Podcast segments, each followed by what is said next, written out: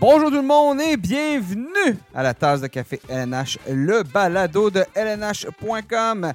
On est le 29 mars. Je suis Nicolas Duchamp, heureux de vous parler aujourd'hui alors qu'on est vraiment dans le, dernier droit de la saison 2022-2023 de la LNH. Il ne reste que deux semaines de jeu, le calendrier qui va se terminer le 14. Donc, euh, c'est approprié aujourd'hui de parler des séries éliminatoires euh, qui, euh, qui s'en viennent et de la course aux séries éliminatoires. Ce sera le sujet principal, un sujet important de ce balado, de cet épisode aujourd'hui. Et pour en parler avec, euh, avec moi, ben, j'ai deux invités pour lancer le balado. Sébastien Deschambault. Salut Seb! Salut Nick, comment ça va? Euh, ça va bien toi? Bon, oui, ça va, ça va. Et Hugues Marcel. Salut Hugues! Salut Nick, euh, ça va bien? Ça Il va, fait beau? ça va très C'est bien. le Oui, printemps? ça sent le printemps. Hein? Euh, je, Ouais. pense, je pense, j'espère qu'on a eu notre dernière neige là, euh, la semaine dernière. Ah, faut tu- pas dire ça, Nick. Tu viens juste, tu viens juste de nous jinxer. Peut-être, peut-être. Ouais, Je On pense, va aller rechercher ma pelle. Ouais, c'est ça. Au moins, le temps des sucres doit bien aller. Fait froid, fait froid la nuit quand même, sous zéro. Fait plus chaud les, les- le, le- il fait plus chaud de jour. Donc, euh, lentement, on approche euh, du printemps. Et comme je disais, des séries éliminatoires. Aussi Le aujourd'hui. small, le small talk des rablières, c'est toujours bon. ça. Ben, moi, oui, oui. On, a- on devrait inviter Antoine Roussel. euh, pour, Oui. parler, pour parler d'érablières, vrai. parce qu'on le sait, euh, Antoine Roussel qui a une érablière dans. Ah, attends, je veux pas. Je me semble que c'est le Saguenay, là, je veux pas dire que c'est le lac Saint-Jean, mais c'est le Pas Saguenay. ok, ouais, la nuance est importante. Oui, c'est ça. Donc, euh, Roussel, comme on a déjà dit, le, le- le plus québécois des Français, euh, qui a une, belle petite érablière dans son coin. Euh, j'a- J'avais déjà écrit, j'avais déjà parlé là-dessus, j'avais fait un texte sur, euh, sur le site web.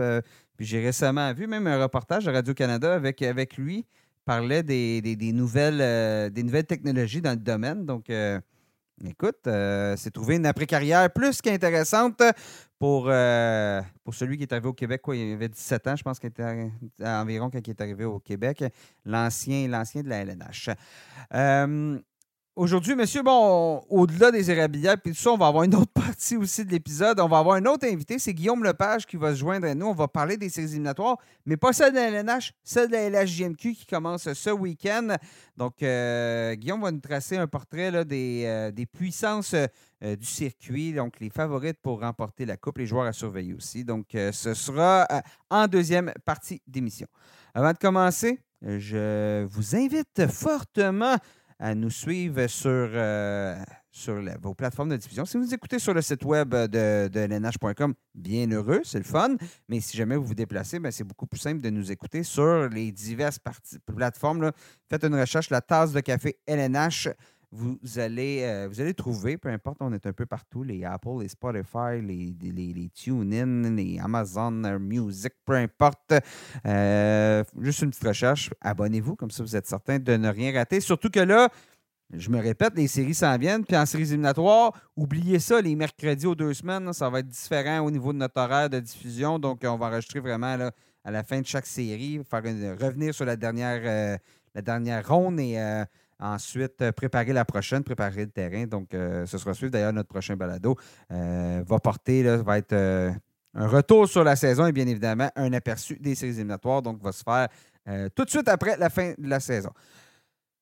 Messieurs, parlons-en de cette course aux séries éliminatoires-là. Ton objectif, normalement, quand tu veux participer aux séries éliminatoires, c- c'est de gagner, hein? mais on dirait que je suis dans l'Est cette année. Tout le monde joue avec le feu. D'ailleurs, je pense que la chronique de, Philippe Boucher il y, a, a une semaine ou deux. Ça n'a pas changé. euh, ça n'a pas changé depuis, depuis parce que présentement, dans, l'Est, on dirait qu'il y a a aucune équipe parmi les, dernières, parmi celles qui se retrouvent dans la course au quatrième as, qui gagne vraiment du terrain. Les Highlanders, ça s'est placé un peu récemment. On a six victoires nos dix derniers matchs. Euh, on est présentement dans, la position de quatrième as avec 85 points.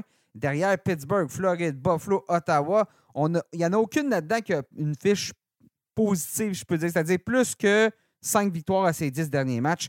Euh, peu importe l'équipe qui va réussir à aller chercher ce deuxième ou peut-être même cette première place de quatrième as, il n'y en a aucune équipe là-dedans qui va arriver avec le momentum en séries éliminatoires. Contre les Bruins en plus. Contre les Bruins en plus. Donc, en veux-tu une mornif en partant? En veux une mornif. là. on a une bonne vieille course de tortue dans l'Est. Euh, on, trouvait que c'était la course la plus sensationnelle à suivre avec toutes les équipes. Il y a quelques semaines, on a fait un balado à ce sujet-là. Puis là, ben, depuis ce temps-là, là, on, s'éloigne de l'objectif un petit peu partout. là, on pensait. Ça va ta voix, mon Seb? Bon, hein, là, ça va mieux maintenant. Tu sais, euh, que tu mets sur sourdine le temps, de... le temps d'un petit, euh, d'enlever le chat que j'avais dans la gorge. Eh ouais, euh, t'es un bon matou en tout cas. Ah, c'était, ça, il, il, a miaulé beaucoup. T'as pas dégriffé en tout cas là. Non. Donc, non, c'est ça. Les, on, on, voyait plusieurs équipes qui, qui, allaient se battre coude à coude. Qui, on se demandait quelles sont les deux équipes qui vont se démarquer. Ben là, il, il n'y avait aucune équipe qui se démarque.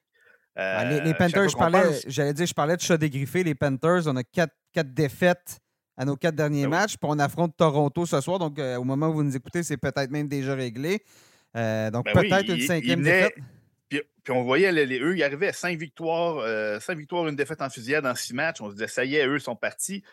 Quatre défaites consécutives en temps réglementaire. S'éloignent. Ils ont même ils ont devancé les Pingouins le temps d'un soir en place de, de, mmh. quatrième house. On les voyait partis pour la gloire. Euh, bon, chacune de ces équipes-là a, différents problèmes. Un récurrent, on dirait tout le monde est devant le filet. Euh, on va voir comment ça va se régler d'ici là. Oui, puis j'ajouterais même que les Islanders avaient, euh, pas des. Tu sais, en anglais, on dit des bonnes matchs. Là. Il n'y avait pas les, matchs en main. C'était un peu inquiétant, mais là, ils ont vraiment repris cet avantage-là sur, sur les autres équipes. Là, je veux dire, présentement, on a Pittsburgh, la Floride, qui a, qui a, un match en main sur les Islanders. Mais bon, un match en main, on ne parle pas d'une on ne parle pas d'une catastrophe. Il y a Buffalo qui est à deux matchs en main, mais qui sont, commence à être un peu trop loin, moi, je pense, pour, euh, pour, euh, pour revenir dans la course au quatrième as. Donc, euh, il y a vraiment juste les Islanders, je trouve, qui ont, qui ont comme saisi un peu l'importance du moment et qui ont joué du bon hockey en, fin de saison, malgré l'absence de, de, Matt Barzell. Donc, vraiment, euh, c'était un peu une occasion ratée, je trouve, pour les, pour les Panthers qui avaient, qui des matchs en main sur, le, sur les Islanders. qui, les, disons, les mathématiques étaient bonnes, je peux dire ça comme ça, euh, pour, euh, pour revenir dans le portrait des séries. Mais là, comme Seb l'a dit, quatre défaites de suite, ça, regarde, ça regarde un peu mal pour eux.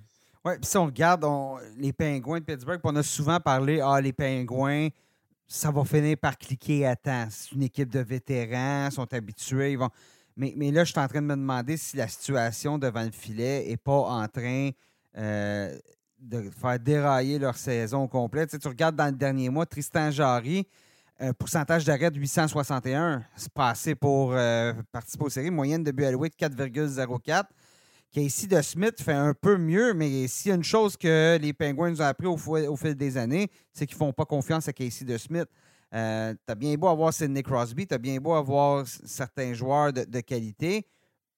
Je me demande, je commence réellement à, envisager la possibilité que c'est enfin euh, l'année où les Pingouins ne seront pas des séries éliminatoires. Mais la seule chose qui est sauve, c'est que derrière, tout le monde est. Tout le monde, tout le monde, tout le monde est après dérailler. Mais tu sais, les, séries éliminatoires, c'est une.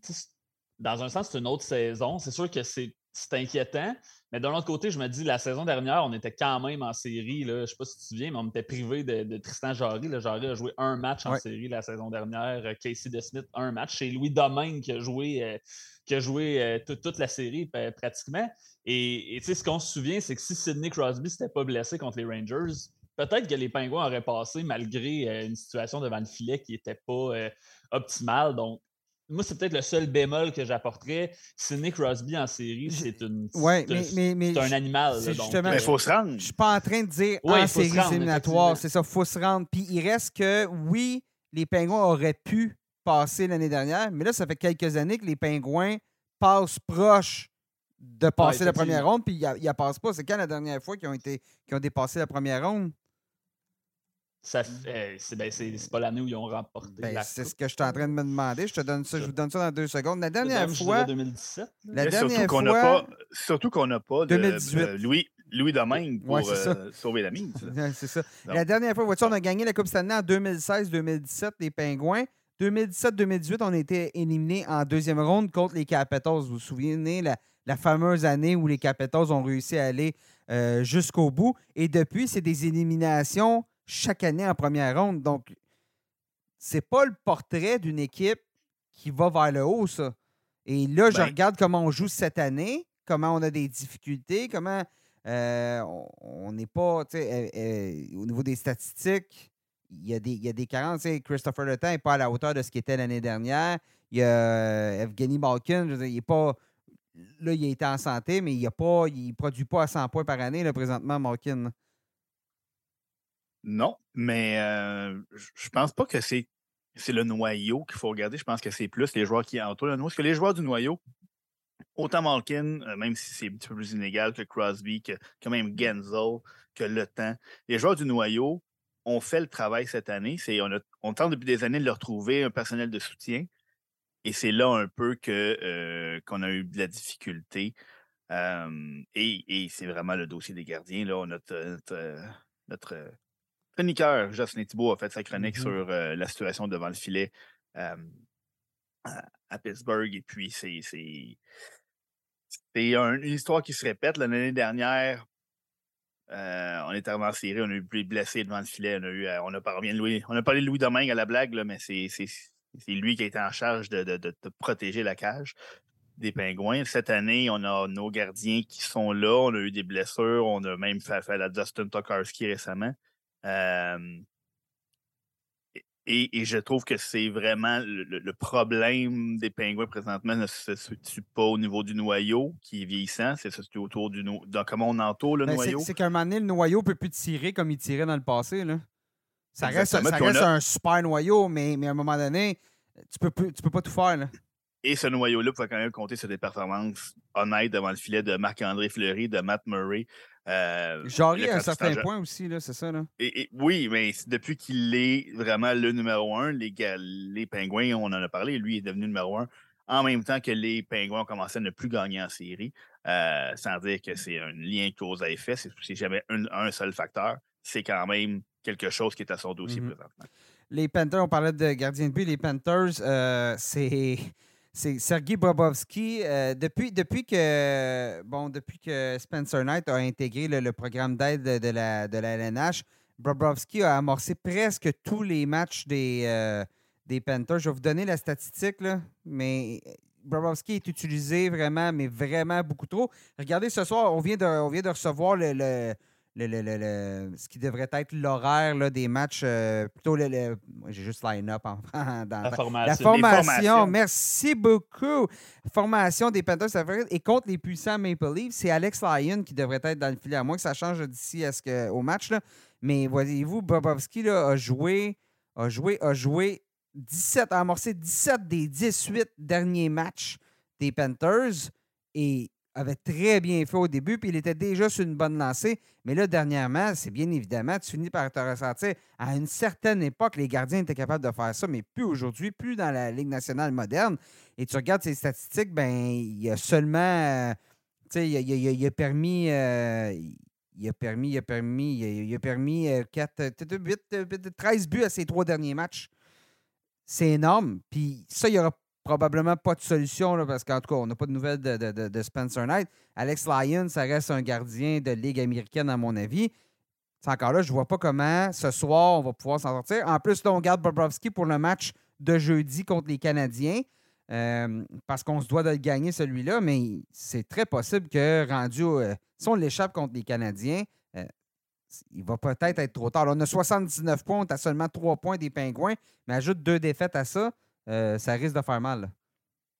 Ben, en fait, on va voir. Hein. L'entraîneur Paul Maurice n'a pas annoncé, a pas voulu annoncer son gardien, il a dit qu'elle allait l'annoncer tout juste avant le match. Donc, on peut penser qu'un des deux des deux départs. Ben, c'est ça, c'est ça. Il faut, faut, que tu donnes un départ. Hmm, mais bon, on, je ne suis pas convaincu que même un deux matchs en deux soirs, on a vu Bobrovski le, faire là, au cours des dernières semaines parce que justement, on n'a que lui. Euh, c'est-à-dire que deux matchs en deux soirs dans deux villes différentes sur la route. Habituellement, on voit le gardien, euh, gardien auxiliaire obtenir un départ. Veux-tu, veux que... Seb, tu te dis ce qui est arrivé lorsqu'on a demandé à Bobrovski de garder deux matchs en deux soirs? Vas-y, Nicolas. C'était le 10 et le 11 mars. On a, il a signé une belle victoire euh, contre les Blackhawks de Chicago le 10 mars. Le lendemain, contre les Jets de Winnipeg, il a accordé 5 buts en 27 tirs. mais ça, Euh, c'est, on a parlé de facteur fatigue. Là. Ben, c'est ça, c'est de la euh, fatigue. C'est même pas une critique envers Bobrovski, qui, somme toute, a connu des hauts et des bas cette année, mais depuis, euh, quoi, depuis à peu près la, la- la mi-janvier, connaissait beaucoup de succès. Donc, Bobrovski peut pas tout faire. Je reviens encore, on reste, tu l'as dit, sur les gardiens. Sable de Buffalo, on produit offensivement, mais devant le filet, ça fonctionne pas. Et là, on a signé Devin Levi. Devin Levi, pas Levi. hein? Levi. Levi, ouais, voilà. Levi. On, on va le prononcer en anglais, là, mais euh, originaire de, de l'art des Ormeaux, donc euh, gardien québécois. Mais encore, lui, tu veux pas le rentrer. Tu veux pas rentrer un gardien qui arrive de la NCAA dans une situation de course aux séries comme ça. La pression, je sais pas, vous autres, moi, j'hésiterais beaucoup à faire quelque chose comme ça. Là. Ouais, ben, on l'a vu, euh, on l'a vu beaucoup là, dans les dernières années. des équipes qui, qui amènent leur gardien un peu trop rapidement. Souvent, je sais pas, souvent, il y a, il y a un peu, un- des fois, il y a un effet au début euh, qui est un peu, je sais pas, le, le- le- gardien, il- je sais pas s'il est gonflé. On pourrait dire qu'il est comme gonflé à bloc, connaît du succès au départ, mais c'est après que ça se gâte. J'ai- quelques exemples en tête, mais juste mettons Joel Offer euh, du côté des Blues de Saint-Louis cette saison a eu un très bon départ et là, euh, il y a quelques matchs, je me souviens, je me souviens plus l'adversaire en tête, mais il a été, été retiré du match euh, très rapidement. Il a accordé euh, plusieurs buts sur euh, peu de tirs là, en début de match. Là, j'ai, j'ai- j'ai pas la- contre, la- les, contre les Kings euh, dimanche. oui, c'est ce contre les Kings dimanche. je- J'arrivais pas à me souvenir du, de l'adversaire, mais c'est souvent, le, le- c'est souvent un peu ce qui arrive aux, gardiens en début de, de, de- de carrière, comme ça, quand on les, quand on les monte un peu trop rapidement. Là, bon, il y avait un contexte à Saint-Louis. La, la raison pour laquelle on a rappelé Offer, c'était la suspension à Jordan Bennington. Mais ouais, effectivement, je suis d'accord avec toi, Nick. Si tu veux pas. Tu veux pas faire ça, amener un gardien trop vite, le, le- le- placer dans une situation où il pourrait euh, perdre confiance, surtout dans une saison où euh, tu sais, je pense que les Sabres ont surpris tout le monde cette saison, mais tu sais, je- pour moi, il- c'est pas mal terminé manque les chances encore, ouais, pour participer aux séries. Là, donc, euh, tu veux pas, tu sais, tu veux pas faire quelque chose qui va, qui, qui- qui va être dangereux pour, pour le développement de ton gardien à long terme dans une saison qui est un peu, euh, euh, qui est un peu, je veux pas dire à l'eau, mais tu sais, tu tu sais que tu participeras pas aux séries. là. Ben, je pense que c'est un peu la raison pour laquelle on risque de le voir. Euh, puis je pense pas qu'on va lui donner euh, tous les départs d'ici la fin, mais je pense qu'on va lui donner un départ ou deux, juste qu'on puisse lui, lui donner un avant-goût de la Ligue nationale, parce que je pense pas que c'est un gardien qui va faire le saut dans la Ligue nationale directement, comme, comme tous les gardiens ne devraient Non. pas le faire, sauf exception. Euh, par contre, là, on a quoi, quatre gardiens maintenant là, à, Buffalo là, qui, qui- qui suivent l'équipe. Euh, c'est pas un, déjà un ménage à trois, c'est difficile. Le ménage à quatre, c'est euh, vraiment pas optimal. On a le temps, le temps de, de répétition en- en- dans les entraînements. Il n'y a rien qui fonctionne comme ça. Donc, je pense qu'on va lui, lui permettre, maintenant que ses problèmes de visa sont, sont réglés, il va pouvoir s'entraîner avec l'équipe. Il peut regarder le match. euh, euh, des estrades, voir certaines choses de la Ligue nationale. On va probablement lui donner un départ ou deux, puis soit lui faire terminer la saison dans, dans la Ligue américaine ou. euh, on- je pense pas qu'on va lui dire tiens, voici le filet, vite, sauve-nous, amène-nous en série. ça, serait, ça serait vraiment pas une bonne chose. Je pense qu'on est lucide quand même là, à, à Buffalo, à moins de connaître une séquence incroyable. Et si c'est le cas, ça fait qu'on ne voit pas Devin Levi, parce que si on part sur une séquence de 5-6 victoires à partir de maintenant, euh, ben là, on ne va pas changer une formule gagnante Non, et c'est envoyer ça. un, un jeune ça. gardien qui n'a pas gardé les buts en pleine course aux séries où là, on se donne une chance. Mais comme toi, Luc, je pense que le, euh, le chien des sabres euh, est malheureusement décédé dans la course euh, aux séries éliminatoires. Pour le plaisir, je me suis euh, amusé à regarder depuis le 1er février le, le pourcentage d'arrêt des gardiens. C'est ça tes à- hobbies, À, à Nick? Buffalo. Ouais, ben, ben, je te ponds une chronique toutes les semaines là-dessus, donc euh, aussi bien l'assumer. Le meilleur, c'est Eric Comrie qui a joué six matchs avec 888 de taux d'efficacité. Ensuite, c'est euh, Craig Anderson à 882 et euh, Lou O'Connor à 870. Je veux dire, tu peux pas. Mais ils ont, eu des, ils ont eu des bonnes séquences quand même, les gardiens des Sabres. là. Tu sais, Je pense entre autres à Lukonen, si je me souviens Ouais, bien. en il décembre il a comme- environ. Là. Euh, ouais, mais même, il me semble un peu plus récemment, je ne sais pas ses statistiques sous les yeux, mais il me semble, il- en tout cas, il y a des moments dans l'année, ils ont, ils, ont, ils ont aligné des séries de victoires, puis il y a d'autres moments où ils sont incapables de gagner. Ouais. C'est très, euh, tu sais, c'est vraiment l'inconstance des. C'est le propre d'un jeune gardien comme, comme Lukonen. Ouais, Donc, c'est ça. euh, Et, Mais des, Luca- et des jeunes équipes en général. ouais, et des jeunes équipes Ouais. en général, effectivement. Là. Lukonen, ça s'est vraiment arrêté au 1er février. Ça donne que j'ai pris cette date-là, là, mais au 1er février que ça s'est terminé. Une mauvaise performance, a donné 4 buts. Le match suivant, 7 buts.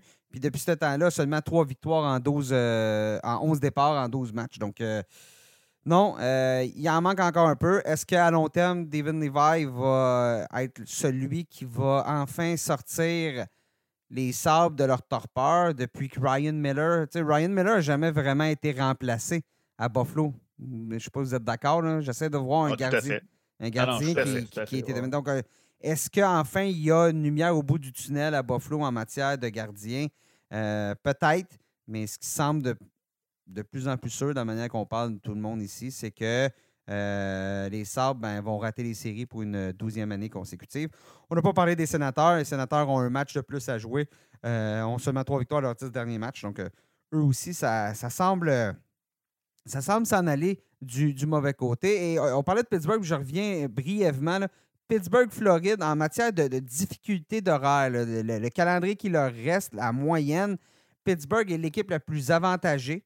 Euh, euh, parmi celles qui sont dans la course aux séries éliminatoires, mais la Floride suit tout juste derrière. Donc, il n'y a pas vraiment d'avantage sur papier, bien évidemment, entre les équipes qu'on va affronter. Euh, pour, au niveau de la difficulté de, l'horaire. Donc, je ne sais pas si on se croise ici et là d'ici la fin de la saison entre les Panthers et les, et les Pingouins, mais si oui, non, on ne se croise pas. Bon, ben, gars, tout le monde a son destin entre les mains. Tu n'auras pas à aller chercher un match de 4 points euh, contre l'adversaire qui te suit. Si maintenant on regarde. Euh, ah oui, juste avant de s'en aller dans l'Ouest, je vais parler du Lightning un peu. Euh, Lightning qui a signé une grosse victoire hier de 5-0 contre les Hurricanes de Caroline. 4-0. 4-0, mais on m'excuse. 4-0 contre les Hurricanes après avoir subi 4 défaites de suite. Est-ce que les performances du Lightning présentement vous sèment un doute dans votre esprit? Non. La réponse courte, c'est non, pas du tout. La réponse euh, longue maintenant? La réponse longue, c'est juste que le Lightning, euh, c'est une équipe qui, qui, pense aux séries. Je pense que mentalement, ils sont un peu déjà rendus, euh, rendus aux séries. Puis, tu sais, je regarde le calendrier du Lightning présentement. Caroline, qui est un, gros adversaire, on les a battus 4-0. Les Bruins de Boston samedi, qui est une autre grosse puissance de la Ligue nationale, on a perdu, mais 2-1. Ça a été un match serré. On a échappé deux contre Montréal puis contre euh, le Lightning, mais avant ça, on a battu les Devils deux fois de suite. Euh, pour moi, ça prouve que c'est une équipe qui, qui, qui, est prête quand ça compte, qui est prête quand on affronte des, des, équipes qui, qui sont des, équipes de qualité. Là. Je ne veux pas dire qu'on a pris les Canadiens ou, le, ou, les, ou les sénateurs à la légère, mais c'est n'est pas quelque chose qui m'inquiète parce que je trouve que le Lightning a quand même livré la marchandise contre des équipes de premier plan. Euh, mm. j'ai pas l'impression qu'en série, ça va être un problème. Puis ça fait longtemps que le Lightning le dit, que John Cooper et les, joueurs le disent. La saison régulière, c'est pas que c'est pas important, mais l'important, c'est d'entrer en série. Puis une fois qu'ils sont en série, cette équipe-là, euh, cette équipe-là est capable de gagner, tout le monde le sait. Donc, euh, moi, j'ai pas vraiment de doute euh, sur le Lightning présentement. C'est sûr que Andrei Vasilevski, je pense que je lisais hier que. Je, pense que j'ai entendu hier que c'est la première fois de sa carrière qu'il encaisse 20 défaites dans une saison. Euh, donc, ça, ça m'a quand même. Euh, ça, prouve à quel point il était, il était dominant par le passé. Puis ça prouve aussi à quel point c'est peut-être un peu plus difficile cette saison. Mais en bon français, comme, comme, en fait, comme on dit en anglais, c'est un gamer, Vasilevski. Tous les joueurs du Lightning, c'est des gamers. Donc, moi vraiment, mais vraiment pas inquiet euh, pour, euh, pour eux. Ouais, puis tu regardes encore. Ah, moi, j'ai la misère à dire que je ne suis pas inquiet pour le Lightning. Parce que, bon, je suis d'accord avec Hugues sur plusieurs points. c'est une équipe qui a déjà, qui sait comment gagner, qui va arriver en série, euh, qui, vont être, qui vont être prêts. Il y a quand même plus de points d'interrogation cette saison qu'il y en a déjà eu. Le seul, le seul élément qui n'est pas un point d'interrogation, c'est qui on va affronter en première ronde. Ça, ils le savent depuis déjà. Euh, on en parle, euh, je ne sais pas combien de temps on en parle. Et, je, trouve qu'on n'est pas encore réussi à, de façon. Tu as parlé à quel point, oui, ils battent les bonnes équipes, ils perdent contre les moins bonnes. Ça me fait juste montrer qu'il y a beaucoup d'inconstance. et, je trouve qu'un adversaire affamé comme les Maple Leafs cette année vont, euh, vont probablement leur donner beaucoup, beaucoup de difficultés. Je, faut que toute bonne chose ait une fin. Puis le Lightning, la façon qu'il joue présentement pour répondre à la question de, de Nick, c'est. Moi, je trouve ça inquiétant. Oui, je, suis d'accord, grosse victoire contre une grosse équipe, le Hurricanes de Caroline. Mais c'est une sur quatre. Donc, en série, une sur quatre, ça va, ça mène pas très loin, ça, dans le printemps. Oui, puis. J'ai tellement hâte que tu regrettes ces paroles quand ils vont encore franchir la première ronde. Ça, là, ça va être. Euh, quand tu parles d'une équipe affamée, là, là, les livres qui passeront pas le premier tour, ça, ah, ça va bien vieillir. Ça. mais c'est vrai. Je te fais des farces, c'est vrai que c'est vrai qu'il y a des éléments inquiétants, mais on dirait que je, je, suis juste pas capable, moi, de mon côté, de, de de, parier contre le Lightning, mais c'est effectivement, c'est pas, pas parfait cette saison. Et au final, si André Vasilevski prend feu durant les séries éliminatoires, tout peut changer d'un seul, coup. Euh, on l'a dit, les livres, tu dis, ou du moins tu sembles le dire, Hugues, les livres, c'est une équipe qui est quand même facile à déstabiliser avec toute la pression qu'on va avoir. Donc, imagine si en plus on se heurte à un gardien qui est en feu. Pas Souvenez-vous des Blue Jackets euh, dans la bulle. Oui, c'était dans la bulle lorsque les Blue Jackets avaient éliminé les Maple Leafs. Donc, euh, c'est possible qu'on revoie ça, euh, même si Lightning ne joue pas très bien euh, cette année. Puis oui, Lightning est une équipe supérieure à ce que les Blue Jackets étaient à l'époque. Dans l'Ouest, messieurs, l'Avalanche, parti pour la gloire, on en parle depuis deux semaines. dans les derniers podcasts, on disait que, à notre avis, soyez pas surpris si l'Avalanche termine au premier rang de dans l'Ouest au complet, alors qu'on on s'est même retrouvé en hors des séries éliminatoires à un certain point. Mais bon, l'Avalanche vient de gagner ses neuf, derniers neuf de ses dix derniers matchs. On a trois victoires consécutives. Ce soir, gros match hein, contre le Wild. Donc, euh, le sommet de la section centrale va être à l'enjeu. Je ne sais pas vous, moi, je vais être devant ma TV, euh, assurément. Mais bon, euh, Colorado qui, vient d'aller chercher les Stars de Dallas, qui étaient premiers dans la section centrale depuis, depuis le début de la saison, ou presque environ. Là. Euh, malgré les blessures, malgré le fait qu'il manque quelques joueurs encore chez l'Avalanche, puis on n'a pas de nouvelles de Gabriel Landeskog, euh, Lekonen devrait revenir euh, peut-être pour les séries éliminatoires. L'Avalanche, avec quatre points de retard, un match en main sur les Golden Knights de Vegas, ça semble de plus en plus probable. Cette équipe-là, on parlait d'arriver avec le, le, momentum en séries éliminatoires je regarde tout le monde, je regarde toutes les équipes dans, dans, l'Ouest, puis j'en vois pas une qui s'approche de ce que l'Avalanche est en train de. de, de, j'en vois pas une qui va pouvoir rivaliser avec l'Avalanche. Ben, Il y en a. Vas-y, vas-y. Ben, j'allais juste dire que c'est une, une question de perception aussi, parce que là, on, d'un côté, on dit qu'on est inquiet pour le Lightning, qu'il n'y a pas beaucoup de, victoires dans ces derniers matchs. C'est quoi, c'est une victoire à leur, euh, quatre derniers matchs au Lightning. Là, le Lightning, euh, pas le Lightning, mais là, l'Avalanche qui est 9 en 10 avec trois victoires de suite, puis on, laisse aller tous les doutes. Mais moi, personnellement, l'Avalanche est une équipe pour, pour les séries qui m'inquiète plus. J'ai hâte de vous entendre là-dessus, mais qui m'inquiète plus que le Lightning. Euh, d'abord parce que les blessures, ça commence quand même à être problématique euh, chez cette équipe-là. On ne sait pas trop les Est-ce qu'il est va être de retour avant les séries? Landeskog, c'est vraiment pas clair. Euh, on n'a jamais vraiment remplacé Nazem Kadri euh, au centre du deuxième trio. Donc, je trouve que c'est une équipe qui manque un peu de profondeur derrière ces super vedettes. Mais effectivement, je ne serais pas surpris qu'ils terminent la, la, saison. en fait, je pense qu'ils vont terminer la saison au premier rang de leur section. Euh, c'est toi qui m'inquiète, Hugues. C'est moi qui. C'est toi qui. C'est quand même une équipe qui, je dirais, qui m'inquiète peut-être un peu plus que le, que, le Lightning. Et j'ai vraiment hâte aussi euh, de voir à quel point cette déclaration-là va mal vieillir, comme celle de Seb sur le Lightning. Quand les deux équipes vont s'affronter encore en finale de la Coupe Stanley, on pourra, on pourra en rire. Oui, tout est bien. Oui, on, en reparlera rendu là. Mais euh, non, de voir, moi, de, voir Nathan McKinnon qui, qui, qui vient là, de prendre cette équipe-là. De, voir Bowen Byram qui vient de. Euh, qui vient, on dirait, de trouver son rythme. Lui, on sait les blessures ont beaucoup ralenti sa progression. Samuel Girard joue du très bon hockey.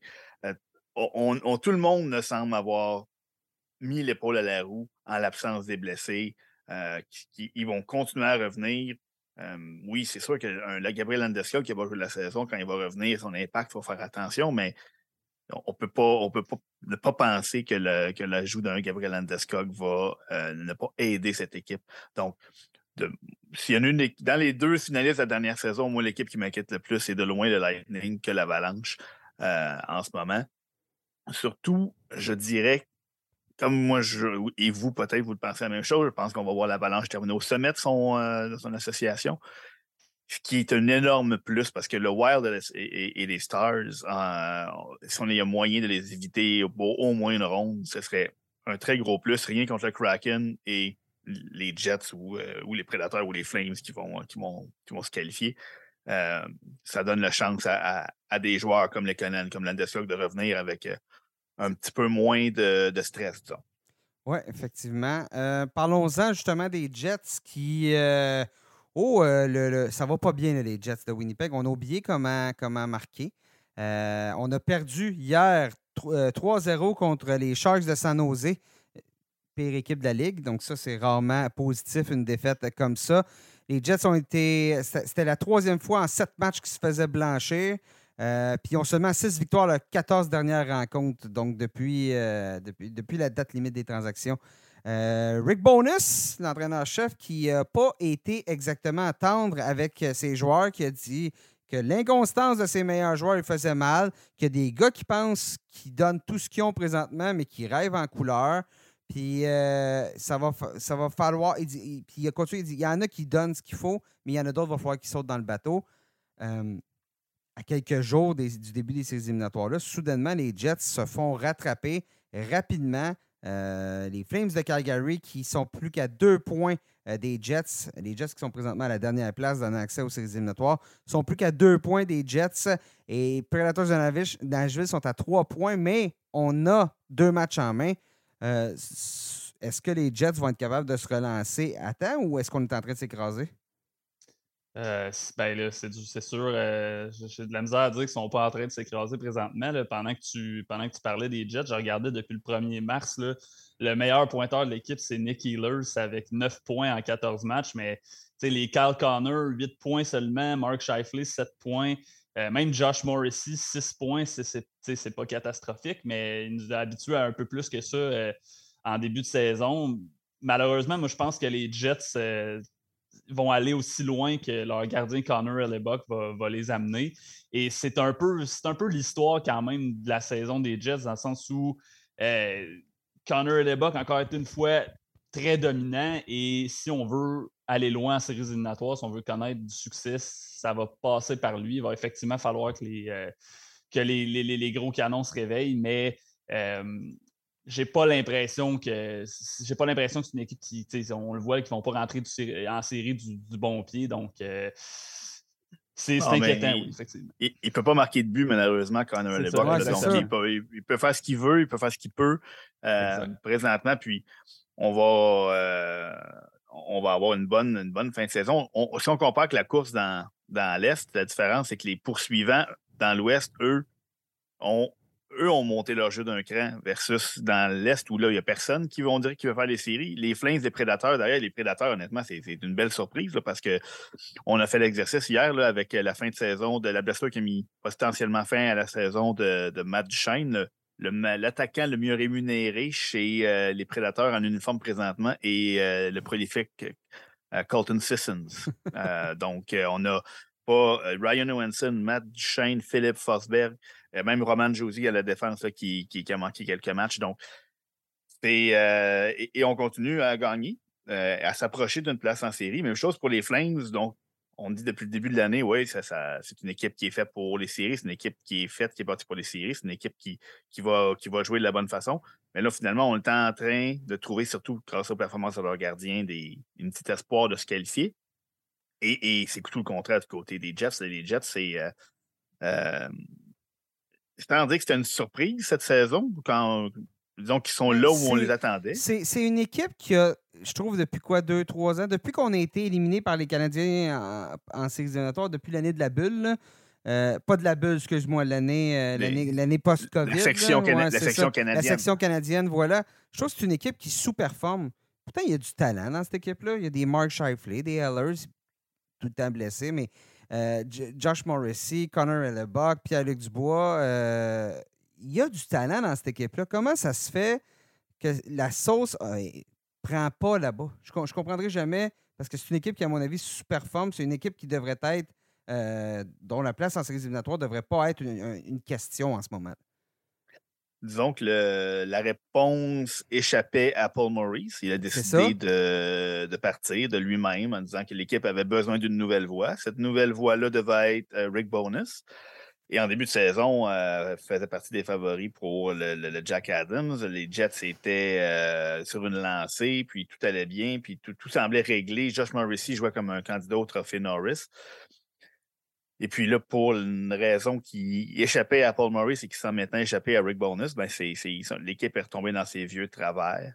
Euh, comme tu as nommé tous les noms que tu as nommés, Kyle Connor euh, dans l'eau, ben il y a, moyen de marquer des buts euh, à Winnipeg. Puis finalement, on ne marque pas. C'est problématique.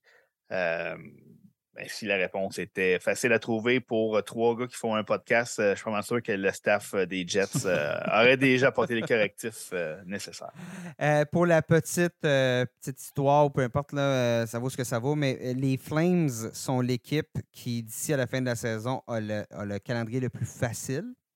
Les Predators sont la deuxième à avoir le calendrier le plus difficile et les Jets sont somme toute en milieu de peloton. Et les deux équipes vont chacune jouer un match contre l'autre. Euh, donc, c'est loin d'être terminé, cette course-là. C'est loin, loin d'être terminé. Puis, tu on dit depuis le début de la saison à les Flames, si les gardiens peuvent se mettre à arrêter les rondelles, cette équipe-là sera en séries éliminatoires il y a longtemps. Écoute, les Flames de cette année, on est rendu à 15 défaites en prolongation. C'est du gros point qu'on a laissé. Là. On pourrait avoir un minimum, minimum 5 à 10 points de plus dans cette catégorie-là et on ne se poserait pas la question. Donc, euh, on ne va pas entraîner. Ouais. Pour la précision, c'est 12 défaites en prolongation et 3 en tir de barrage. Ouais, ce qui fait 15 au total. Euh, oui, c'est ça. Des, des, points gratuits, là, le, point, le point de prolongation fusillade, c'est ce que je veux dire. Donc, euh, donc, les Flames devraient normalement déjà être beaucoup plus haut. Là. On pourrait être on pourrait être euh, en première place de quatrième art aisément, puis ce n'est pas le cas. Donc, les, les Flames, à ne pas, pas oublier euh, d'ici à la fin de la saison. on va parler un petit peu de ce qui se passe chez les Oilers euh, hier. messieurs, Seb, tu as, écouté le match Oilers contre les Golden Knights et les Oilers ont. je ne veux pas dire un statement, là. je ne veux pas dire qu'on a envoyé un message à la Ligue, mais quand même, on a à nouveau montré, démontré que on avait une puissance offensive incroyable. C'est hier, c'est Ryan Nugent Hopkins, 5 points. Pas juste hier, pas juste hier. Non, non, mais hier, hier celui qui s'est signalé, c'est Ryan Nugent Hopkins avec 5 points. Conor McDavid et Leon Draisaitl ont connu des deux soirées calmes de 3 et 2 points respectivement. Et la Nick Seb, le soir, se couche sur sa table de chevet. Il y a une photo de Ryan Nugent Hopkins, puis il le regarde en s'endormant. Donc, euh, ouais, C'est pas parce que j'ai écrit ma chronique sur euh, Ryan Nugent Hopkins cette semaine pour les, euh, les top 100 attaquants. Il y a des ces chroniques que tu écris, on dirait, au bon moment. Parce que c'était tout juste. ben, je l'ai écrit, il, il amassait deux points pendant que je l'écrivais contre les Coyotes. mais ces deux matchs-là, comme tu as non, mais, Non, mais je trouve ça drôle parce que toi, toi, tes chroniques, les gars explosent après tes chroniques. Moi, je jinx les goalers. Les gardiens de but, euh, moi, là, habituellement, quand j'écris sur un gardien, c'est pas mal la fin de sa séquence positive. Ou, on salue, euh, on salue Piotr Kochetkov. Ben, c'est ça, c'est ça. Ou, comme la semaine dernière, j'ai écrit qu'un gardien comme Piotr Kochetkov connaît des difficultés, c'est plus difficile. Et qu'est-ce que fait Hugues, euh, le beau Kochetkov? Ah, juste, juste une quarantaine d'arrêts contre Toronto. C'est ça, juste une quarantaine d'arrêts. trop compliqué. C'est ça. Donc, euh... donc, je te demanderais d'écrire sur euh, et, et Vasilevski, s'il te plaît, parce que c'est les deux gardiens du gars que j'affronte dans mon pool euh, en ce moment. C'est bon, je note. Mais ce que j'allais dire, je vais juste, juste terminer mon point le suivant. Là, avec sa soirée de 5 points hier, Ryan Nugent-Hopkins est à 6 points de la barre des 100 points. On n'a pas eu une saison dans la LNH où on a eu trois marqueurs de 100 points depuis 1995-96, quand bien évidemment Mario Lemieux, Yaromir Yaguer et euh, ben, ça devait être Ron Francis. Kevin Stevens, j'ai un blanc, je vais vérifier. Euh, Ron Francis, c'est ça, 95-96, Ron Francis qui avait, euh, qui, avait réussi l'exploit on le dit souvent, la saison que connaît Connor McDavid, elle est historique, mais il n'est pas tout seul là, à avoir une saison historique chez les, chez Oilers. Non, il n'est pas le seul à avoir une saison historique.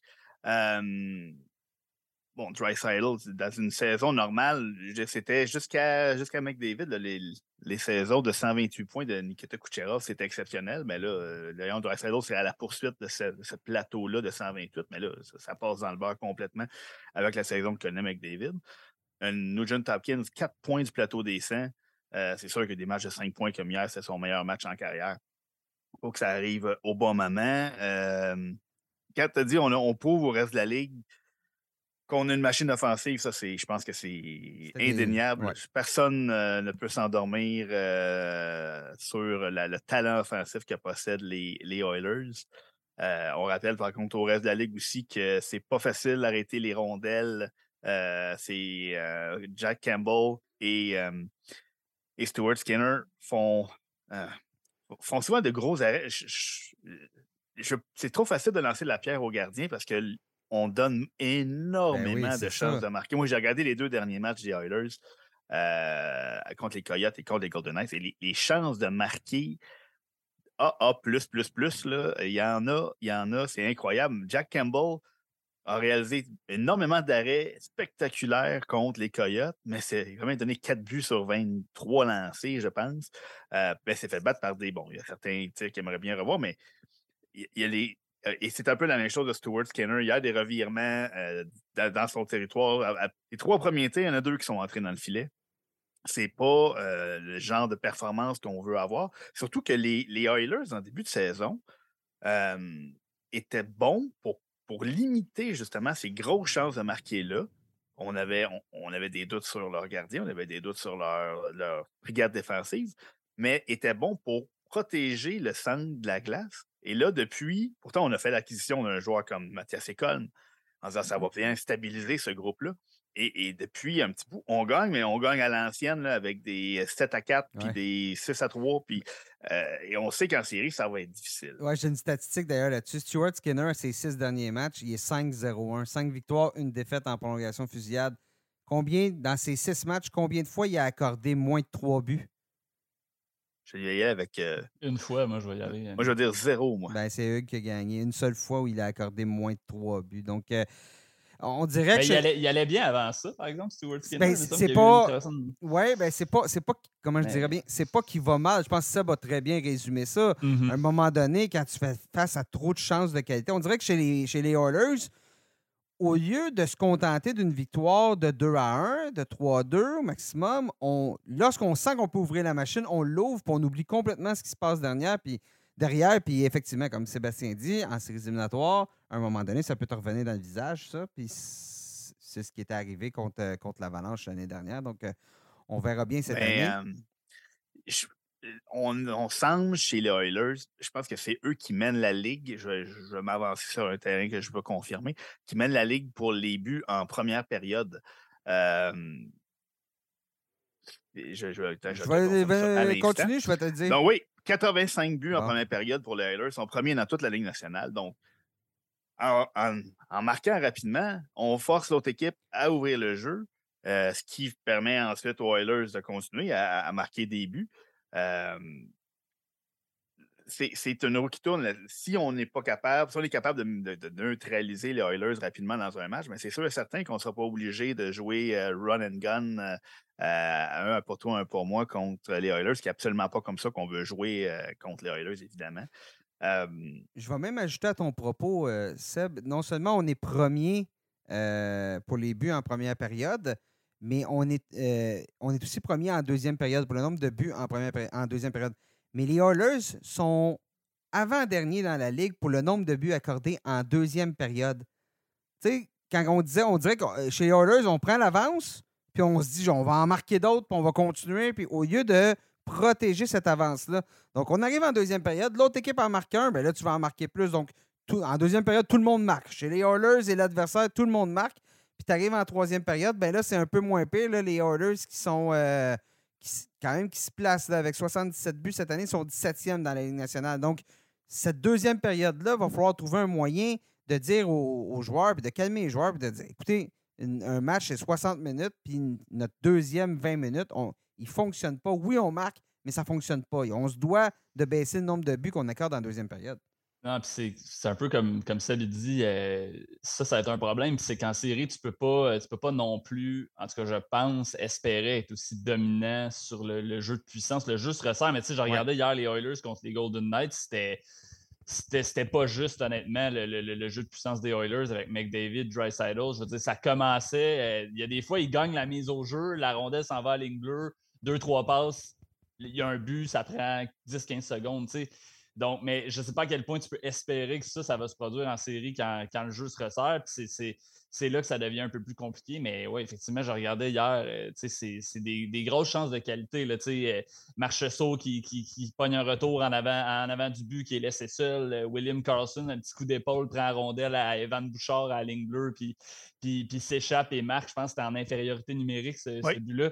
Donc, c'est des, des petites affaires comme ça qui dans une game de 7 à 4, tu fais comme ah, ben, ils ont gagné 7 à 4, c'est pas super, mais c'est des petites affaires comme ça que tu peux pas te permettre en série parce que euh, c'est rare que tu gagnes 7 à 4 en série. Là, donc, euh, euh, c'est moi, c'est juste ça qui m'inquiète, le fait que, bon, le jeu de puissance, ça fonctionne à quoi? Il doit être à près de, de, de, 40% présentement. 32,7% je, je, vais faire un peu avec le, 40, mais tu sais, 32, c'est ben, c'est incroyable, mais je veux dire, plus, point on peut maintenir ça en série? C'est ça, c'est 7% de euh, plus que les Maple Leafs puis l'Avalanche qui suivent derrière. 7% là. Et, ah il y a quelques années, on disait que 20% était le seuil de, de, respectabilité. Ah oui, c'est plus ça. On est, il y a 21 équipes à plus que 20%, 20 présent. la game a changé, comme euh, le dit euh, l'expression. Un petit segment sur euh, les Canadiens. Bon, euh, officiellement, hier, avec la défaite de 3-2 contre les Flyers de Philadelphie, on a été éliminé des séries éliminatoires. Bon, euh, je pense qu'il n'y a personne qui est tombé de sa chaise. Ça fait déjà un bon bout qu'on sait que les Canadiens ne seront pas des séries éliminatoires.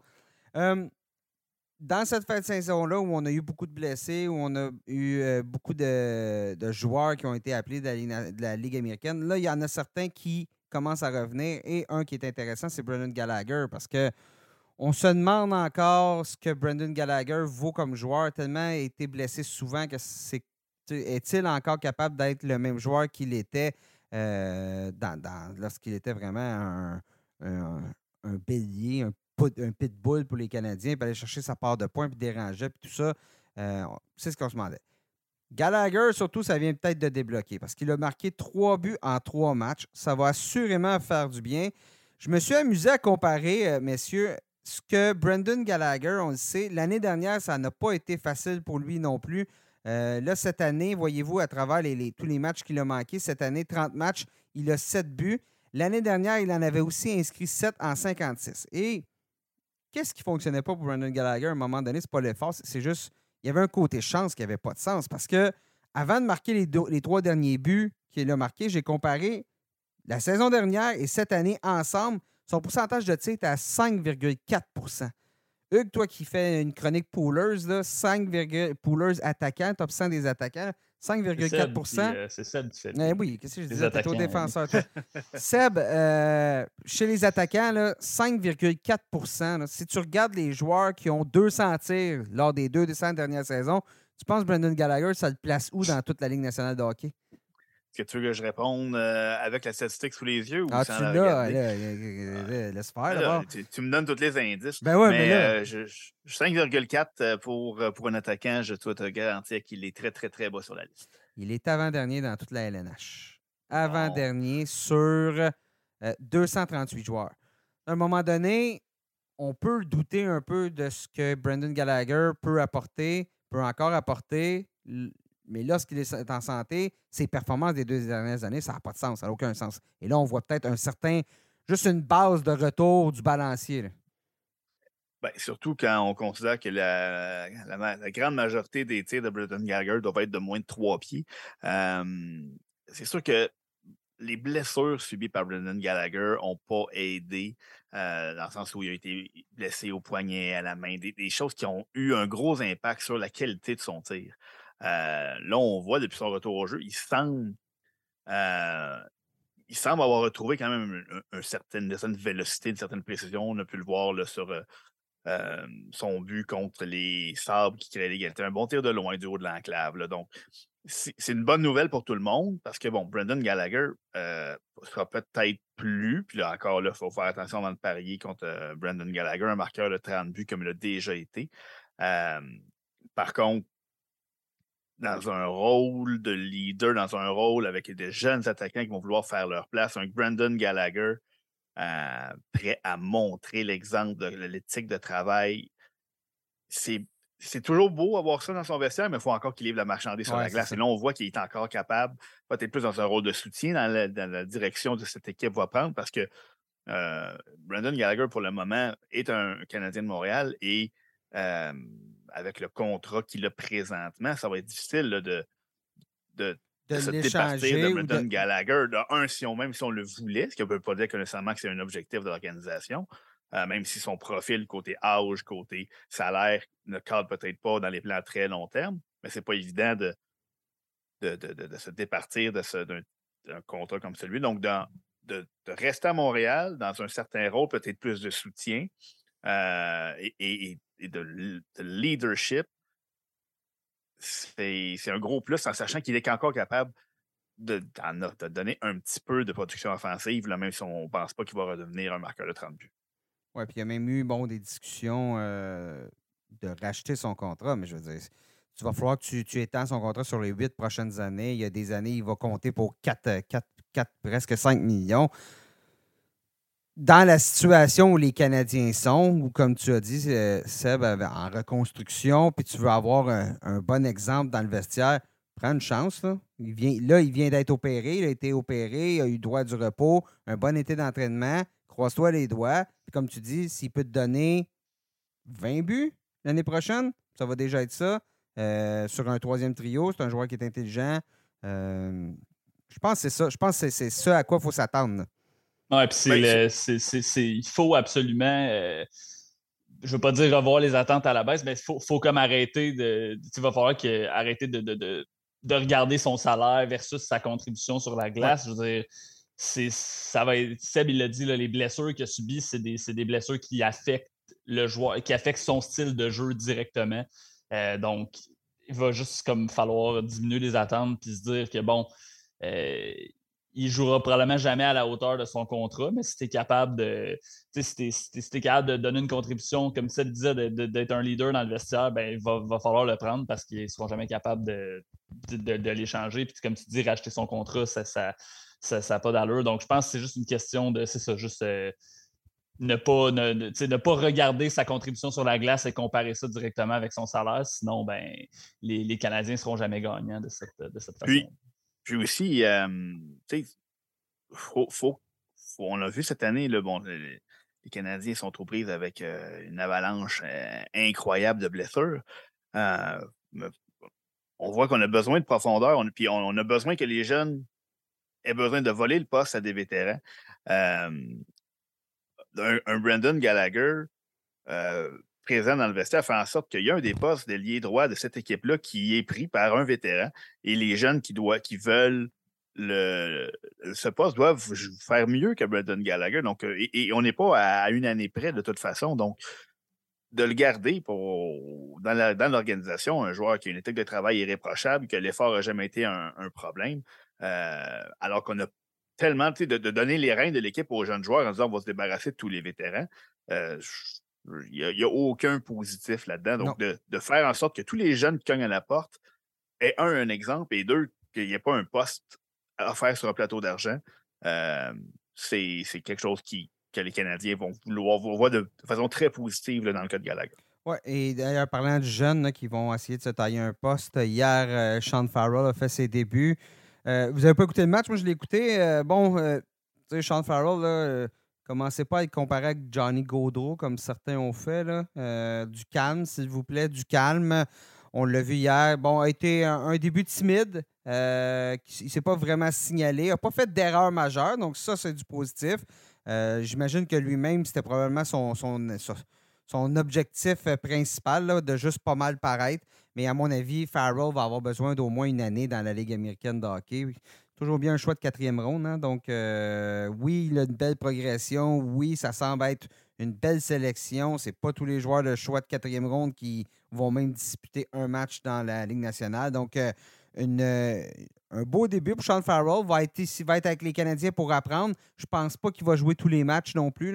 J'ai l'impression qu'on va lui donner quelques, quelques matchs, mais sans plus juste pour lui donner un goût euh, de ce que c'est un vestiaire de la LNH, les choses que tu dois faire pour euh, gagner en professionnalisme, gagner en, expérience et ensuite une année là, dans la Ligue américaine de hockey. Puis on verra bien. Peut-être qu'il va être euh, rappelé parce que tu sais, je veux dire, je pense pas qu'il est présentement en avance sur, sur d'autres jeunes. Je veux dire, Raphaël Harvey Pinard a encore prouvé que, sa valeur hier. Il y en a, il y a des joueurs, il y a Jesse Lonan aussi qui, qui, cogne à la porte. Donc, c'est pas ça qui va manquer. Donc, je pense que Farrell se retrouve dans, dans cette liste de joueurs qui, c'est à eux de causer la surprise, puis c'est à eux de débloquer, de, de tasser des vétérans, comme tu disais si bien, Seb.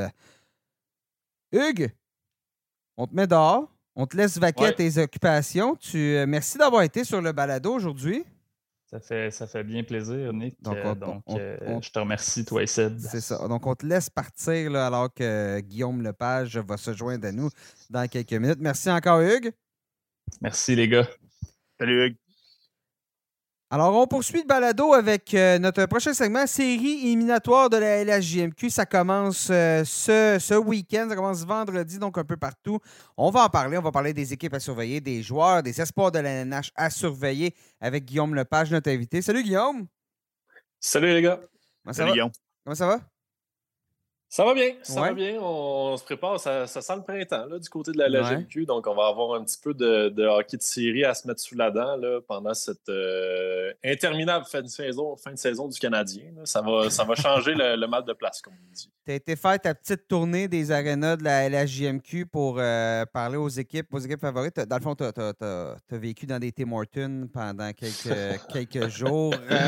Et des, des Normandins aussi. Ah, je ne veux pas faire de publicité, mais la haute gastronomie québécoise. Quand je sors de Montréal, le Normandin devient un must. Oui, oui. Euh, puis en plus, à Sherbrooke, où euh, j'ai passé euh, deux journées, il y a un Normandin dans le parking du, de l'hôtel. Donc, c'est.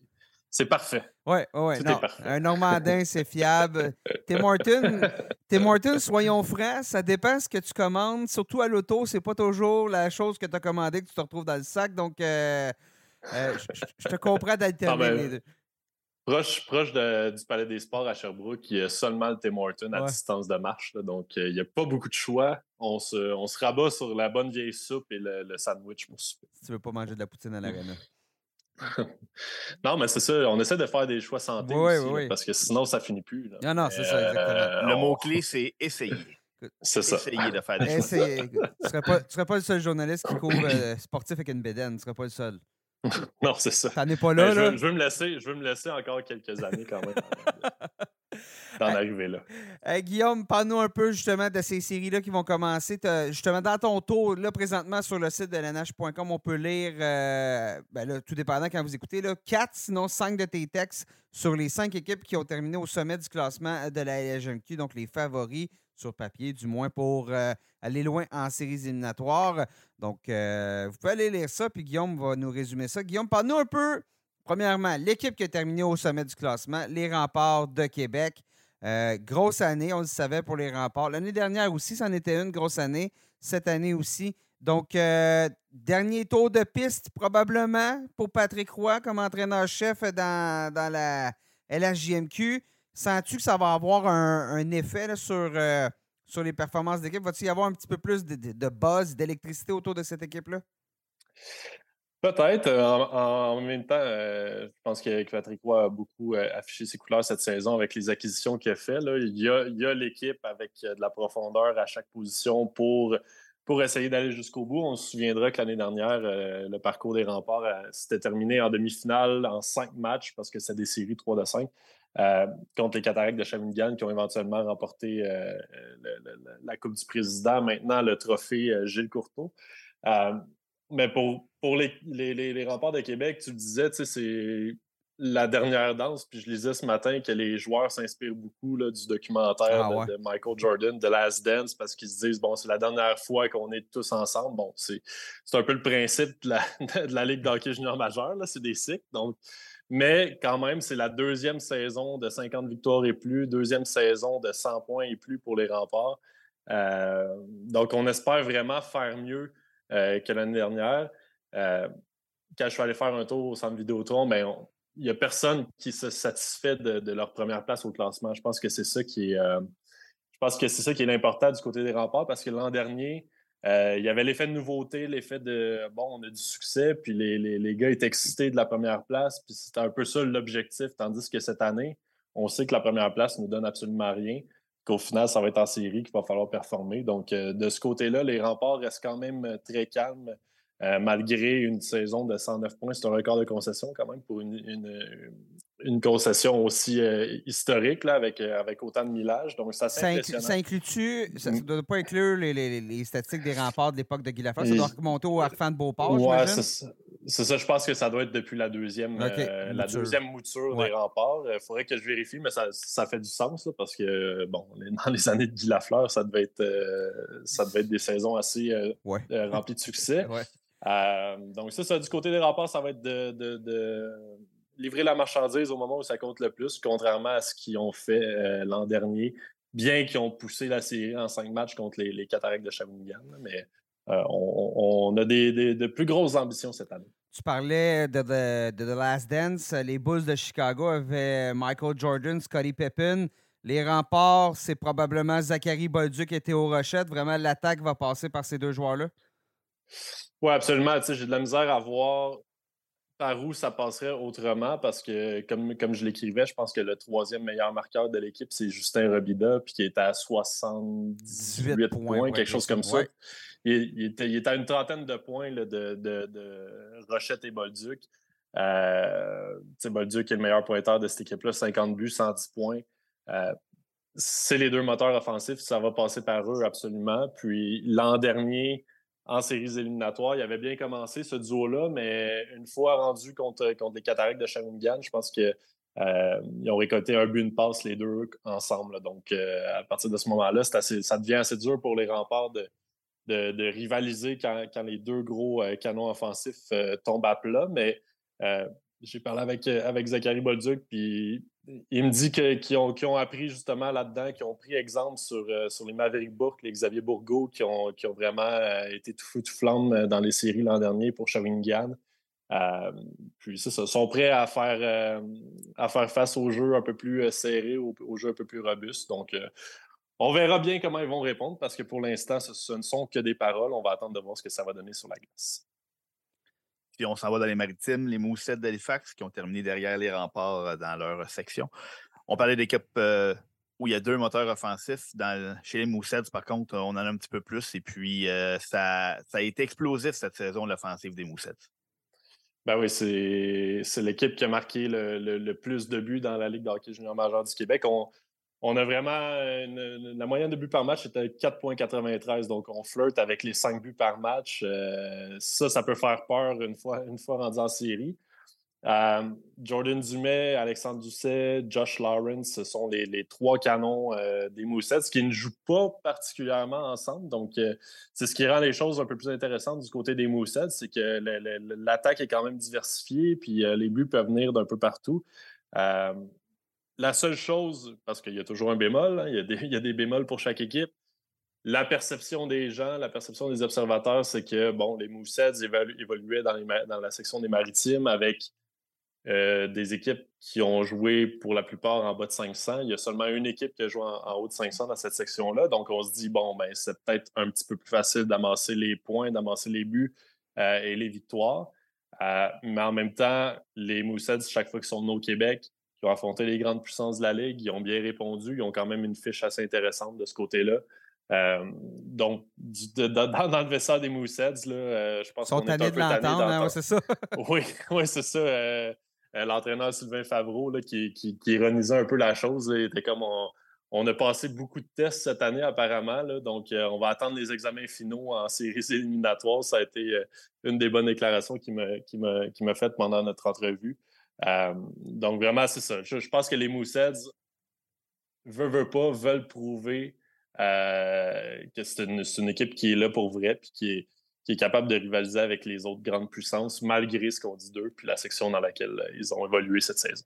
L'année dernière, à Sherbrooke, on avait aussi de, grands espoirs, un peu comme à Québec, puis on était stoppé là, en, demi-finale par Charlottetown. Bon, Sherbrooke, c'est le, Phoenix, c'est une équipe qui a, des joueurs qui ont beaucoup d'expérience, qui ont vécu le hockey international. À ton avis, ça va avoir quel impact en séries éliminatoires? Ben, c'est sûr que du côté du Phoenix, on s'attend à ce que ça fasse la différence. On a des, Josh Roy, des euh, Tyson Mines euh, qui, ont, fait la finale pour le Canada au Mondial Junior. On a euh, Jacob Brabenek et Yaroslav. Je m'en allais dire Yaroslav Spacek. David Spacek son fils qui, a pris part, qui ont pris part les deux Tchèques à la finale, eux aussi, du côté des perdants, mais quand même qui ont, vécu des moments de, haute, haute tension. Stéphane Julien aussi, l'entraîneur qui était derrière le banc du Canada. Donc, on sait un peu comment gérer ces moments-là du côté de la formation, pas canadienne, de la formation cherbourgoise. donc, on s'attend à ce que ça fasse la différence quand ça va compter. Puis, euh, j'étais à Sherbrooke, justement, dans, un des matchs les plus importants de la saison contre les Olympiques de Gatineau. Le premier rang de, la section ouest était à l'enjeu euh, dans ce match-là. C'est allé en prolongation. Puis qui d'autre que Josh Roy, qui a aussi marqué le but gagnant euh, en finale du Mondial Junior. pour, non, c'est pas le but gagnant, il a fait la passe sur le la passe sur le but gagnant. Ouais, il a fait la passe sur le but gagnant, mais c'est un, un, gars qui a prouvé plusieurs fois qu'il était capable de se lever dans les moments importants. Puis il l'a fait aussi au dernier match de la saison. Euh, alors que, le Phoenix avait besoin d'une victoire euh, de deux points, en fait, pour euh, s'assurer du premier rang. Il est allé remarquer contre l'éthique de Victoriaville en prolongation. Donc, c'est un, joueur des grandes occasions. Puis je pense qu'il n'y en a pas seulement un avec le Phoenix. Donc, probablement que ça, risque de faire une petite différence au final quand, quand, les choses vont se corser, quand on va affronter les grandes puissances. Tu viens de parler, Guillaume, du dernier match du match pour la première place, en fait, contre les Olympiques de Gatineau. Euh, c'est pas, mal la seule mauvaise note dans le carnet des Olympiques depuis, euh, euh, maintenant 24 matchs. toute une fin de saison pour la les seule, C'est la, je te coupe, c'est la seule. C'est leur seule défaite en 23-24. C'est la seule. Donc, on, parle d'une fin de saison qui a été exceptionnelle. Est-ce que c'est. Pour une équipe qui a vécu autant d'adversité que les Olympiques, est-ce que cette, cette, fin de saison-là peut annoncer des choses très positive pour les séries éliminatoires qui s'en viennent? Ben, tu sais, ma question, moi, c'était est-ce que est-ce qu'une équipe qui finit la saison comme ça, oui, on entre en série avec le vent dans les voiles, mais est-ce que. Ben, regarde, tu, veux, poser des questions aussi en plus de donner les réponses, tu y vas. Hein? non, je posais, je posais cette question euh, aux, joueurs des Olympiques puis à lui Robitaille, l'entraîneur. Euh, je, je, disais, y a-tu un risque peut-être de tomber dans la facilité puis de tomber dans des mauvaises habitudes quand on connaît autant de succès? Puis Ensuite de ça, arriver en série, puis peut-être se faire surprendre, puis il disait, ben, c'est certain qu'on n'a pas joué sur les 24 derniers matchs. Ça n'a pas été 24 matchs parfaits. Il y a eu des matchs un peu plus difficiles, mais au final, il, est satisfait de la manière dont les, joueurs ont quand même conservé les standards de, jeu des Olympiques. Euh, puis il ne faut pas oublier que c'est ça, en début de saison, avant Noël, c'est une équipe qui a fait face à beaucoup, beaucoup d'adversités. Euh, il n'y a pas eu un, match euh, qui a été disputé avec une formation complète avant, avant la, période des transactions. Donc, lui, Robitaille est allé un petit peu à, à l'aveugle dans, la période de transaction parce qu'il ne savait pas exactement à quoi ressemblait son équipe quand tout le monde était en santé. Euh, donc, tu sais, je pense que. Puis, il y a aussi un certain point, je pense qu'on a signé un joueur autonome pour, pour être un gardien ontarien pour, pour garder les buts parce que les deux gardiens étaient blessés. Donc, c'est une équipe qui, qui, a été résiliente, qui a fait preuve euh, quand même de, détermination dans, ce qu'ils ont vécu. Euh, donc, je pense que ça, c'est pas. Pas oublié non plus, malgré la, grande séquence de succès qu'il y, a eu en fin de saison. Ça va, leur servir une fois que les séries vont commencer. Euh, puis, du côté de Gatineau, à la date limite de transaction, on a, on a ajouté un Riley Kidney, on a ajouté un Alexis Gendron, l'espoir des, Flyers, qui a, qui a atteint le plateau des 55 buts il, y a, il, y a, ouais, 50, il, y a, il, y a, le tir de son père. Là. Moi, j'ai connu son père, Martin là, Gendron, là, avec, euh, à une époque où j'étais plus jeune, mais il y a le tir de son père, là, dans le fond. Là. C'est, ce qu'on dit. Moi, j'ai pas vu son père, Nick, oh, mais... Euh, Moi, je l'ai vu, je vu un peu, j'étais jeune. De ce qu'on entend, de ce qu'on entend, c'est, vraiment, euh, c'est vraiment les, les, qualités de tireur d'Alexis Gendron. Là, je veux dire, c'est c'est un, gars qui a, marqué 33 buts en 34 matchs depuis euh, son arrivée à Gatineau. Donc, ça, marche, euh, ça marche assez bien. Euh, puis, tu sais, il joue avec Riley Kidney, un excellent fabricant de jeu. Riley Kidney, on n'en parle pas beaucoup. C'est un espoir des Canadiens. Mm-hmm. on, sait qu'il est là, mais à Gatineau, en 29 matchs, quand il a été changé, c'est 65 points. Juste ça? À 29? C'est tout en 29 matchs avec Gatineau. Donc, c'est 14 buts, 51 passes. C'est des stats de roller euh, hockey, ça, là.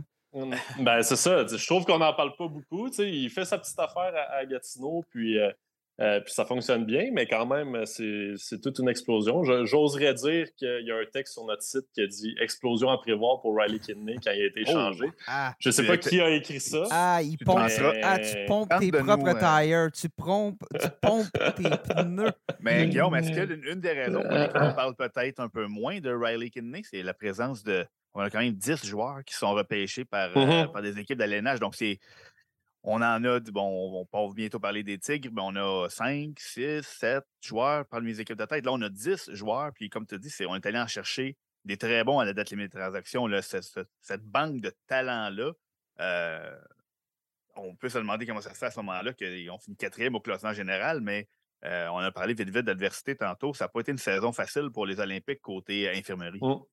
Non, c'est ça, C'est une équipe, je pense qu'avec les éléments qu'ils ont là, puis ils l'ont prouvé en fin de saison, puis je pense que depuis le 1er décembre, c'est une fiche. Euh, je pense qu'on a six défaites peut-être euh, au total du côté des Olympiques. Donc, euh, c'est quand même. je pense qu'avec la formation qui est là sur papier, c'est une équipe qui aurait pu aspirer au premier rang si tous les éléments avaient été là depuis le début de la saison, puis qu'il n'y avait pas eu de blessés et tout ça. Mais ça, c'est dans un monde idéal. Euh, les Olympiques ont fait du mieux qu'ils pouvaient avec, euh, avec ce qu'ils avaient. Puis je pense que euh, le, trio de Riley Kidney, d'Alexis Gendron, puis aussi Olivier Nadeau, qui avait été acquis cet été, mais qui s'est mis à jouer à partir du mois de décembre. c'est un trio qui va être à surveiller pendant les séries parce que c'est pas mal devenu le moteur offensif de cette équipe-là. Seb, Seb a ouvert la porte, mais justement, Gatineau, on regorge d'espoir d'NH. Les Tigres de Victoriaville, on en a un seul. Euh, c'est peut-être pas le terme équipe Cendrillon et peut-être pas le bon, mais en même temps, on est clairement en avant du, plan là, à Victoriaville. Oui, c'est ça, c'est surprenant parce que les Tigres ont été exclus des séries l'an dernier, une année après avoir euh, remporté la, Coupe du Président. On se souviendra dans les, séries qui ont été disputées dans la bulle à, Québec. Euh, c'est vraiment c'est intriguant ce qui se passe à Victoriaville parce que euh, même au début de la saison, je pense que jusqu'à Noël, euh, les Tigres étaient dans le top 2 de la Ligue. Ça s'échangeait le premier rang avec des puissances, euh, des, équipes qui étaient bourrées d'espoir de, la Ligue nationale. les Tigres n'en avaient aucun avant la date limite des transactions. On est allé chercher Frédéric Brunet à l'Océanique, qui est un espoir des Bruins de Boston. Puis, tu sais, lui, ce qu'il me disait, c'est quand il est arrivé, euh, avec les Tigres, il a vraiment vu que côté culture dans cette équipe-là, côté travail, il n'y avait vraiment pas de. Il y avait, les demi-mesures n'étaient pas acceptées. Là. Karl mm-hmm. Mallette, c'est un entraîneur qui est, exigeant.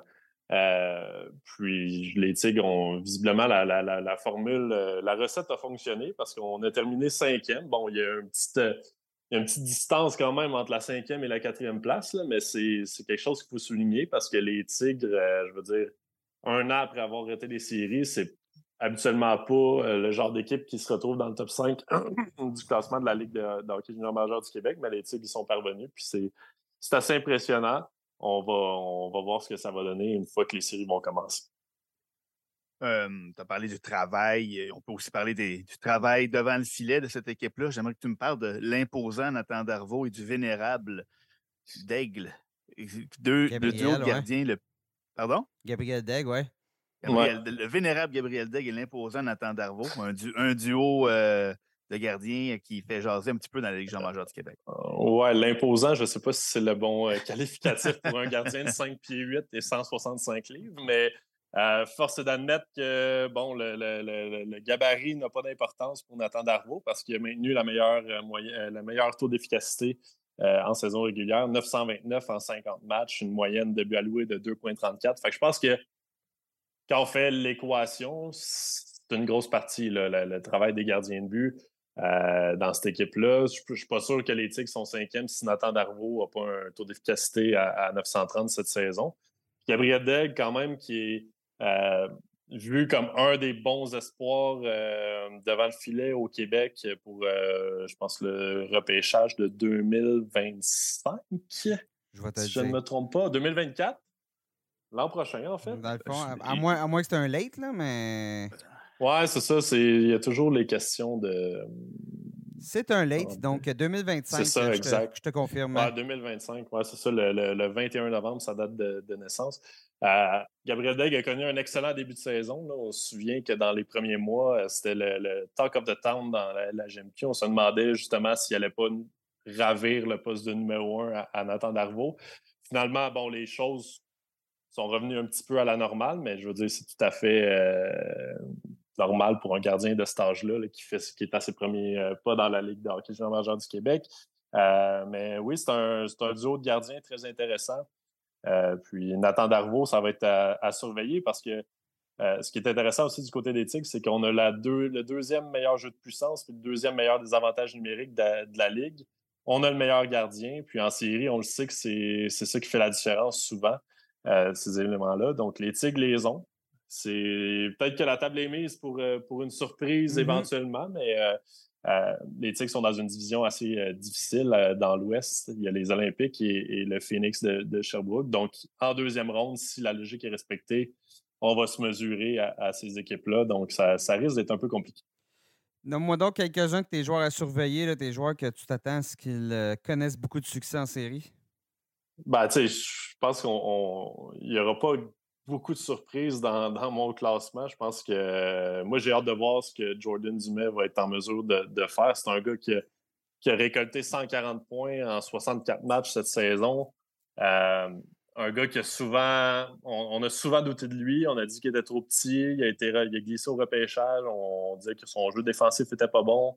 Euh, Sylvain Faro a dit qu'il a vraiment mis l'accent sur, cet aspect-là de, sa game cette saison. Puis c'est amélioré. Puis c'est ça qui a fait en sorte qu'il a pu être encore plus productif que l'an dernier.